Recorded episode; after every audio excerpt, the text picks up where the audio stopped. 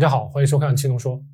我们在前面几期节目啊，给大家介绍了魔芋啊、菊粉啊这些概念啊，然后给大家详细的解释了它里面的一些成分对咱们人体的一些作用啊。那么一些朋友呢，希望我还可以再介绍一下别的一些咱们在生活中可能遇到的这些食品啊，比如说洋车前子壳粉，比如说这个奇亚籽啊、奇亚籽粉啊，或者是亚麻籽啊、亚麻籽粉啊这些东西。这些朋友们呢，都比较想知道，在咱们低碳呢，或者是生酮饮食中，咱们到底需不需要这些东西啊？那么我从我自己的亲身经历来说呢，我都没有用到这些东西。所以如果只是问我个人的意见的话，答案肯定就是很简单的一个 no。但是呢，这么回答问题肯定比较鲁莽，所以呢，今天给大家再介绍一下，详细的介绍一下，然后呢，大家可以知道这几样东西它的成分到底是什么样子。对自己的生活，对自己的饮食到底有多大的影响？大家可以自己做一个判断啊。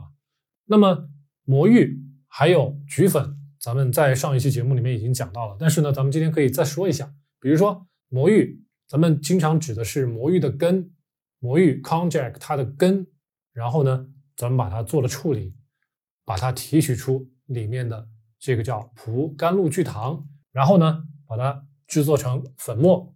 最后提供给大家啊，做成商品卖给大家，是它的主要成分是这个葡甘露聚糖。那么这个咱们前面两期说的很详细了。那么菊粉呢，它呢是从一种叫做菊苣的这种植物啊，它是上面有点像草，地底下呢是一个根茎状的东西，从它的根里面提取出来的这个 inulin 叫做菊粉。那么它的主要成分，咱们在上期节目里面也说了，叫做 fructan，是果糖聚糖啊。那么它呢，大家记住，也是从根里面提炼出来的。那么魔芋也是根里面提炼出来的啊。下一个呢，就是大家经常提到的另外一个东西啊，叫做洋车前子壳粉，英文名叫做 Plantago ovata。Plantago 呢，就是车前草的意思。Ovada 是椭圆的意思，说明呢这个草它的草籽外边有一层壳，这个壳呢形状比较像椭圆，所以叫做 Plantago ovada。然后它的这个壳被人剥下来之后，这个壳单独的给它起个名字，叫做 Psyllium，一般人把它叫做 Psyllium husk，husk 是壳的意思，所以大家可以发现不一样啊，魔芋啊。菊粉呢，都是从根里面提炼出来的，但是这个洋车前子壳粉，它是从草籽外面包裹的那层壳里面提炼出来的。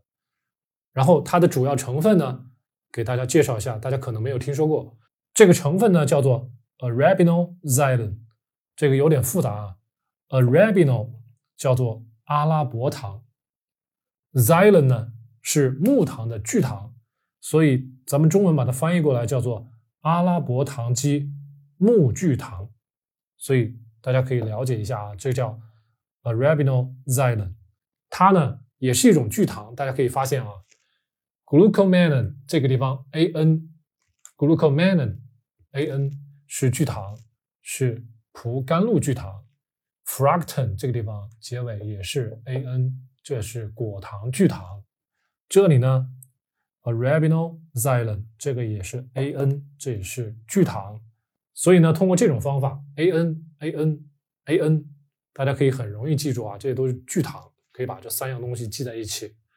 那么，对于这个阿拉伯糖基木聚糖来说呢，它呢跟上面这两个不太一样的是，这上面两个呢是基本上完全可以溶于水的，而这个阿拉伯糖基木聚糖呢，它的结构啊是分支型的。然后呢，主要百分之七十是可以溶于水的，另外还有百分之三十呢是不溶于水的。大家在这儿可以稍微了解一下就可以了啊。